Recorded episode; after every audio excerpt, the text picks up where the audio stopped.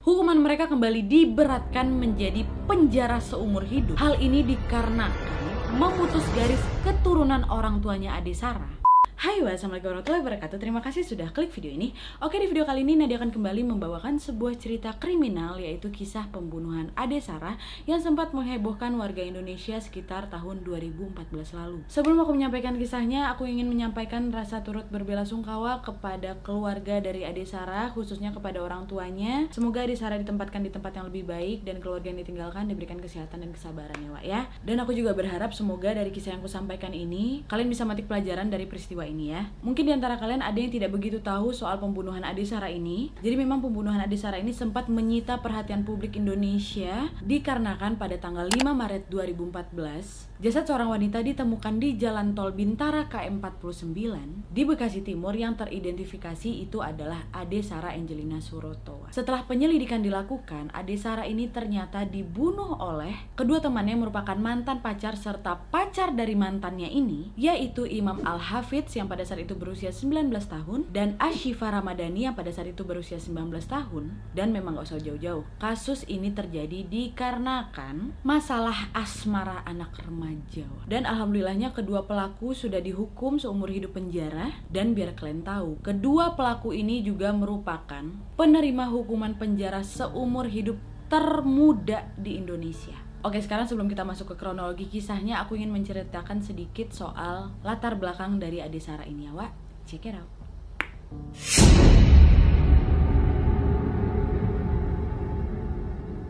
Nah, jadi Wa, Ade Sarah Angelina Suroto ini merupakan anak tunggal dari pasangan Bapak Suroto dan Ibu Elizabeth Diana. Ade Sarah merupakan alumni SMA 36 Jakarta dan melanjutkan pendidikan tingginya di Universitas Bunda Mulia. Ade Sarah pada saat itu memilih jurusan psikologi dan sembari itu dia juga rutin mengikuti kursus bahasa Jerman di Goethe Institute Jakarta. Nah, di SMA-nya dulu Wa, si Ade Sarah ini sempat berteman dan berpacaran dengan seorang temannya yang bernama Ahmad Imam Al-Hafidz. Asi pelakunya ini dan hubungan mereka ini hanya bertahan satu tahun aja wah hubungan mereka ini putus dikarenakan perbedaan agama. Terus sudah selesai putus Adi Sarani lanjutlah berpacaran sama orang lain lagi kan? Sementara si Hafid juga menjalin hubungan dengan wanita lain yaitu si Ashifa Ramadhani ini. Walaupun udah putus wah si Hafid ini kayaknya nggak bisa move on dari si Adi Sara nih. Dia masih sering menghubungi Adi Sara untuk mengajak balikan. Dan karena memang Adi Sara udah punya pacar yang nggak ditanggapinya juga lah si Hafid ini ya kan? Dan Adi Sara ini juga sempat mengeluhkan sifatnya si Hafid ini yang sering memaki-maki Adi Sara dengan kata kata-kata kasar di Twitter, Wah. Nah, mengetahui bahwa pacarnya ini nggak bisa move on dari si Ade Sarah, si Ashifa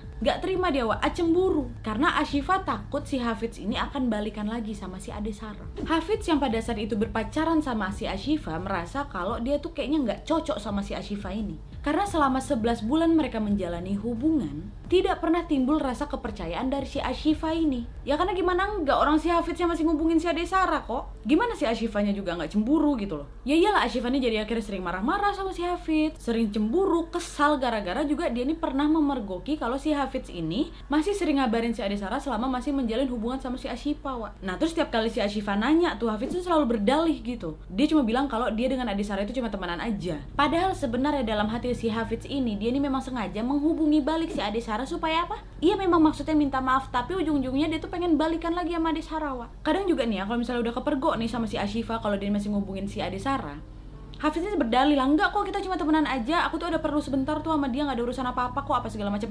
Percayalah si Ashifa ini kan wa percaya bentar aja. Abis itu ketahuan lagi. Berantem lagi udah kayak gitu ya terus. Dan karena si Hafiz ini sering menghubungi Ade Sarah Ade Sarah itu juga pasti ngerasa risih gitu wa merasa terganggu gara-gara si Hafiz sering ngubungin dia. Jadi balik-baliknya nih ha si Hafiz sama si Ashifa ini sering berantem gara-gara Ade Sarah ini aja wa tapi Ade Sarah nggak salah apa-apa. Memang Hafiz saya kegatalan masih menghubungin si Ade Sarah pada udah putus. Ya wajar juga sih kalau misalnya Ashifa ini cemburu cemburu ya kan Wak? Karena juga Syifa tuh nggak marah membabi buta gitu. Dia nengok bukti. Dia pernah mempergoki si Hafiz ini minta balean sama si Ade Sarah lewat chat tuh. Terus nggak cuma ngajak balik aja pastinya kan dirayu-rayu juga nih Wak.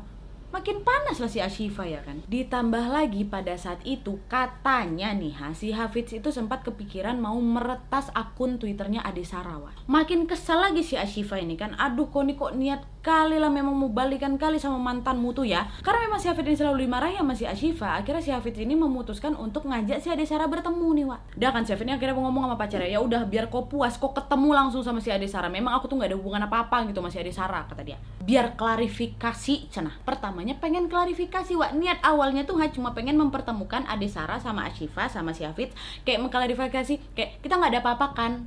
Ade gitu pertamanya tapi ternyata niat mereka ini berubah menjadi rencana untuk menyiksa Ade Sarawat. Si Hafiz kesal gara-gara dia selalu dicuekin sama si Ade Sarah, sementara si Ashifa kesal gara-gara dia merasa perlu membantu pacarnya ini supaya Ade Sarah sama si Hafiz nggak balikan. Jadi mereka ini sudah berniat untuk menyiksa Ade Sarah untuk memberikan pelajaran gitu. Si Hafiz ini sakit hati gara-gara dicuekin. Si Ashifa bantu cowoknya buat ngasih pelajaran ke mantannya itu supaya mereka nggak balikan gitu. Udah kan sepakat nih berubah nih bukan cuma untuk klarifikasi lagi tapi buat menyiksa si Ade Sarah. Dan akhirnya mereka berdua pun sepakat ingin menyiksa Ade Sarah dengan cara memberikan kejut listrik yang nanti akan mereka gunakan untuk menyiksa Ade Sarawat. Dah, inilah baru kita masuk ke kronologi pembunuhan dari Ade Sarah Angelina Suroto ya, Wak. Check it out.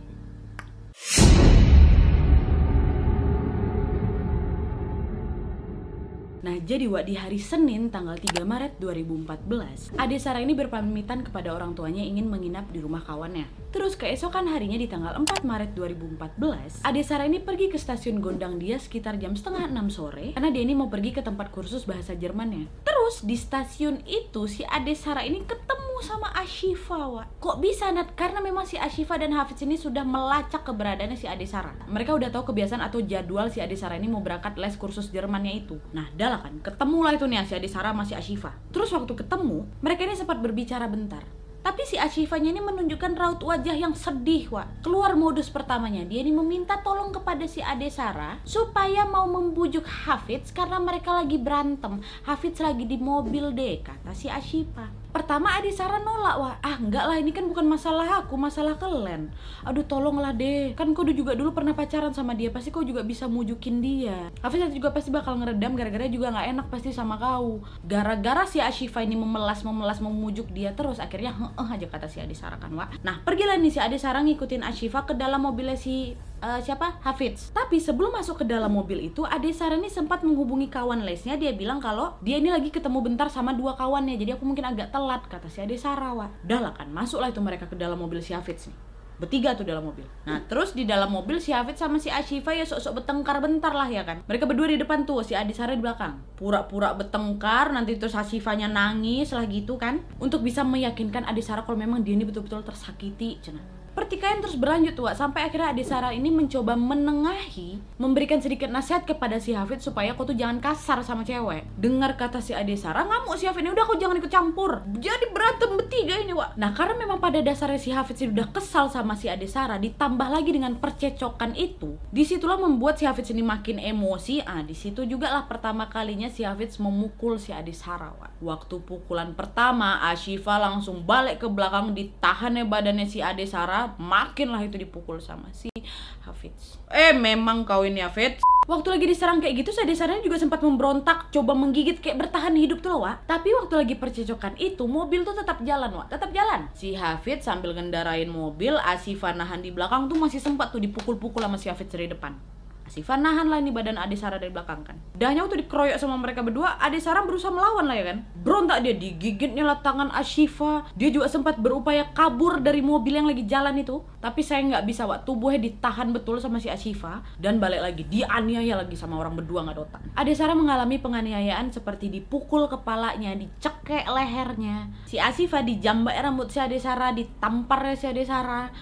Hei, Bahkan pada saat itu Ade Sarani juga sempat meminta maaf kepada si Hafid dan Asifa Tapi tetap aja Hafid tetap nggak terima. Yang ada malah kedua orang kedota ini Disetrumnya badan si Ade Sarah pakai alat kejut listrik Wak. Tiga kali. Nah karena mengalami rentetan penganiayaan dari mereka berdua ini nggak kuat lah si Ade Sarah kan wa pingsan si Ade Sarah. Waktu dia pingsan itu Ashifa balik lagi ke depan diambilnya kertas. Dibuatnya kata-kata kasar di atas kertas itu. Dikerumuin ya terus dimasukkannya ke dalam mulut Ade Sarah wa. Tujuannya si Ashifa membungkam mulutnya Ade Sarah supaya nanti kalau misalnya Ade Sarah udah sadar dia nggak langsung teriak gitu. Itu tujuan awalnya karena si Ade Sarah kan pingsan kan Tapi ternyata potongan kertas yang disumpal sama si Asifa di dalam mulutnya Ade Sarah inilah yang ternyata menyumbat tenggorokannya Ade Sarah sehingga Ade Sarah tidak bisa bernafas dan akhirnya tewas di tempat. Aduh ya Allah. Nah terus mobil kan tetap jalan tuh kan Wak? Tetap jalan akhirnya mereka baru sadar nih Ade Sarah sudah tewas udah nggak bernapas lagi. Akhirnya si Hafid dan Ashifa pun memutuskan untuk membuang jasadnya si Ade Sarah ini di suatu tempat. Tapi pada saat itu mereka bingung mau buang si Ade Sarah ini di mana, wah. Mereka berkeliling lah itu pakai mobil si Hafid sini dari Gondang Dia ke Menteng-Menteng ke Cempaka Putih, terus ke Cawang ke Taman Mini sampai ke Rawamangun. Sampai akhirnya, wah, di jam setengah satu pagi, tepatnya di tanggal 5 Maret 2014, mobil si Hafid ini mogok di daerah apartemen ITC. Akhirnya si Hafid ini kemudian mencari bantuan kepada supir taksi supaya bisa mengisi aki mobilnya kan. Dah di istilah itu Aki sama supir taksi itu. Ah, Jalan lagi mobil ini kan. Tapi baru jalan 200 meter mogok lagi wa Hafiz balik nyari orang lagi Ngisiin Aki lagi Jalan bentar amati lagi. Memang udah busuk kali mobil ini. Mat. Hmm kau kan kesal aku. Karena mobilnya ini sering-sering mati, Hafiz pun akhirnya memutuskan untuk menelpon temennya supaya bisa mengantarkan Aki ke tempatnya mereka. Datanglah kawannya si Hafiz ini kan, Wak, bawa Aki mobil tuh. Nah, waktu kawan si Hafiz ini datang bawain Aki mobil, Wak, kawannya tuh udah nengok badannya Ade Sarah di belakang mobil. Lagi tergeletak kayak gitu. Waktu itu kawannya sempat nanya siapa tuh Fit? Kata dia gitu. Karena kan gak begitu jelas kan dia di luar. Ade Sarah masih dalam mobil tuh dia lihat dari luar kaca aja. Terus kalian tahu apa kata si Afid oh jasad itu kata si Afid wah. Nah waktu itu kawannya nggak anggap serius dia anggap bercanda lah ya kan. Nggak ngeh tuh kawannya kalau ternyata itu adalah jasad Ade Sarah wah dan nih kan dari isi aki mobil, betul sudah mobil itu kawannya balik, mereka melanjutkan perjalanan lagi. Sampai jam 11 pagi, eh 11 siang. Dah lah kan akhirnya mereka ini berhasil mengendarai mobilnya lagi di jam 11 siang. Karena dari pagi buta itu sampai jam 11 itu, mobil mereka ini sering mati-mati mati-mati terus gara-gara aki mobilnya. Mobilnya udah rongsok. Dah lanjut lagi nih Wak perjalanan. Set Sampai jam 5 sore Mobil mereka bermasalah lagi. Berhenti lagi nih mereka di sebuah bengkel di Salemba. Jasad Adisara masih didudukin di kursi belakang Cuma ditutupin pakai pasmina sama Asifa Mobil diperbaiki Kang bengkel itu juga nggak ngerti nggak ngeh sama sekali. Kalau ternyata mereka ini lagi bawa jasad Adisara Wak. Nggak ada yang tahu nggak nggak ada yang ngeh setelah mobil selesai diperbaiki, jalan lagi mereka ini bawa mayat Ade Sarah karena mereka bingung mau buang Ade Sarah ini di mana, Wak. Berputar-putar aja tuh mereka berdua. Sampai akhirnya barulah di jam 4 pagi tepatnya tanggal 6 Maret 2014 Hafidz dan Ashifa memutuskan untuk membuang jasad Ade Sarah ini di ruas jalan tol Bintara KM 41 Bekasi Timur Dah Abis itu dibuangnya aja mayatnya si Ade Sarah sana Pergilah mereka kabur nih Set gitu. Dan di jam 5 subuh barulah Seorang petugas derek di jalan tol Menemukan jasad Ade Sarah yang terbaring di ruas jalan tol tersebut Dalam keadaan yang sudah membiru Dan juga dengan wajah yang sudah membengkak Ya kalian pikir lah, berarti udah berapa jam itu mereka menahan jasadnya Adi Sarani Wah apa yang gak jadi busuk gitu loh Astagfirullahaladzim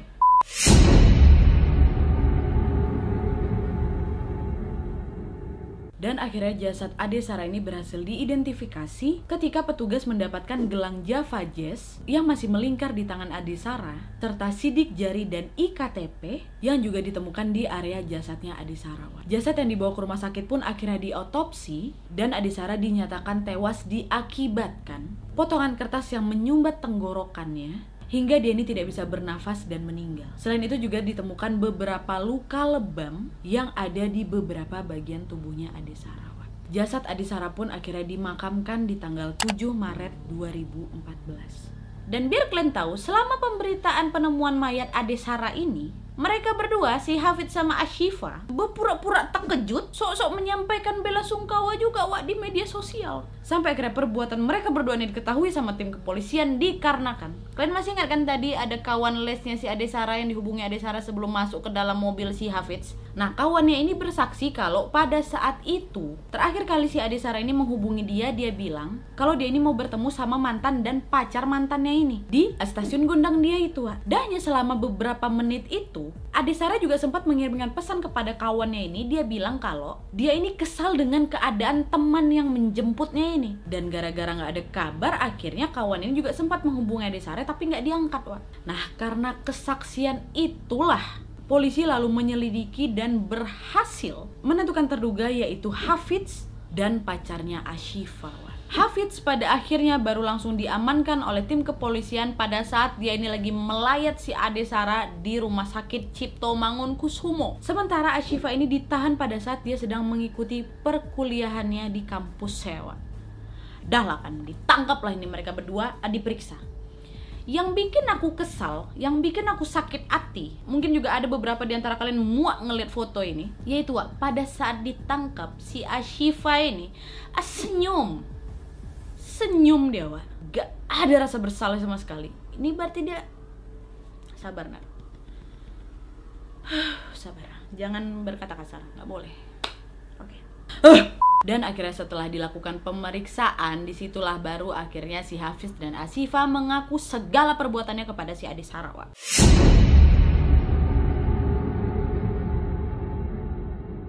Dan akhirnya sidang untuk kasus pembunuhan Ade Sara ini dilakukan pada tanggal 9 Desember 2014. Dan di persidangan pun Hashifa dan Hafiz mengakui segala perbuatannya dan mereka menerangkan secara detail kronologi pembunuhan yang sudah dilakukan kepada si Ade Sara. Dan akhirnya pun diketahui bahwa motif Hafiz ini menghabisi Ade Sara dikarenakan rasa kesal yang dia miliki kepada Ade Sara dikarenakan Ade Sara ini menolak berkomunikasi setelah mereka ini putus.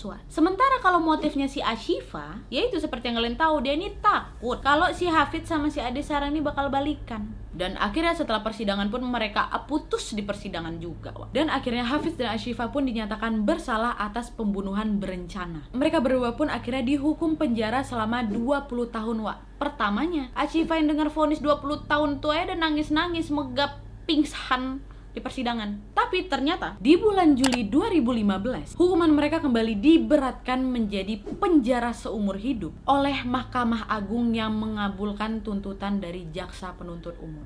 Hal ini dikarenakan Hafiz dan Ashifa telah memutus garis keturunan orang tuanya Ade Sarah karena Ade Sarah ini merupakan anak satu-satunya. Dan juga akhirnya hukuman yang didapat oleh si Hafiz dan Ashifa ini dinobatkan menjadi salah satu penerima hukuman penjara seumur hidup termuda di Indonesia. Dan ada cerita emosional yang terjadi di saat persidangan di mana kedua orang tuanya Ade Sarawat, Ibu Elizabeth dan Bapak Suroto tidak menunjukkan rasa kekesalan, tidak menunjukkan kemarahan kepada mereka berdua ini yang ada dengan segala lapang dada Ibu Elizabeth Diana memaafkan perbuatan yang sudah dilakukan Hafiz dan Asifa di depan mereka berdua langsung. Bah, ini luar biasa sih orang tuanya. Mereka udah legowo, mereka sudah ikhlas dengan nasib yang diterima oleh anak mereka satu-satunya ini.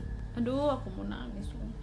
Ibu Ade Sarah pun mengaku bahwa mereka tidak memiliki dendam sama sekali kepada Hafiz dan Ashifa. Justru malah orang tuanya Ade Sarah mendoakan mereka berdua supaya bisa mendapatkan hikmah dari peristiwa ini dan juga bisa berubah menjadi orang yang lebih baik lagi. Oh, merinding aku. Oke Wak, jadi itu tadi kisahnya gimana menurut kalian? Adakah informasi tambahan seputar kronologi kisah dari pembunuhan Ade Sarah ini yang tidak aku sebutkan? Boleh komen di bawah Tapi yang jelas dari kisah ini aku pengen menyampaikan bahwa Selalulah jaga ucapan, sikap Di saat kita berhadapan dengan siapa pun Dengan siapa pun ya Wak ya Gak cuma dengan orang yang baru kita kenal Sama siapa pun. Orang terdekat apalagi. Keluarga, kawan, sahabat, saudara Orang terdekat nih ha. Selalu please jaga ucapan, jaga sikap. Karena kadang kita nggak tahu Wak Di luar kesadaran kita kita tuh udah menyakiti hati orang lain sehingga membuat orang lain ini jadi nekat gitu dan yang jelas yang bisa kita petik dari kisah ini adalah kebesaran hati dari kedua orang tuanya Ade Sarah yang bisa legowo, yang bisa ikhlas dan juga bisa memaafkan sikap tidak manusiawi yang sudah dilakukan oleh orang lain terhadap anak satu-satunya ini. Dan semoga kita selalu dijauhkan dari apa pun yang bisa membahayakan diri kita di mana pun dan kapan pun. Amin ya robbal alamin. Ya Allah, wa hati-hati ya wa ya. Oke Wak, jadi sekian dulu videonya. Terima kasih yang sudah menonton. Kalau kalian suka video ini, klik like-nya. Jangan lupa komen di bawah untuk ide dan saran-saran untuk video selanjutnya. Jangan lupa nyalain notifikasinya supaya kalian tahu kalau aku upload video baru. And as always, jangan lupa untuk klik tombol subscribe supaya kalian sama-sama tahu informasi menarik dan menegangkan dari channel aku. See you next video, Wak. Bye.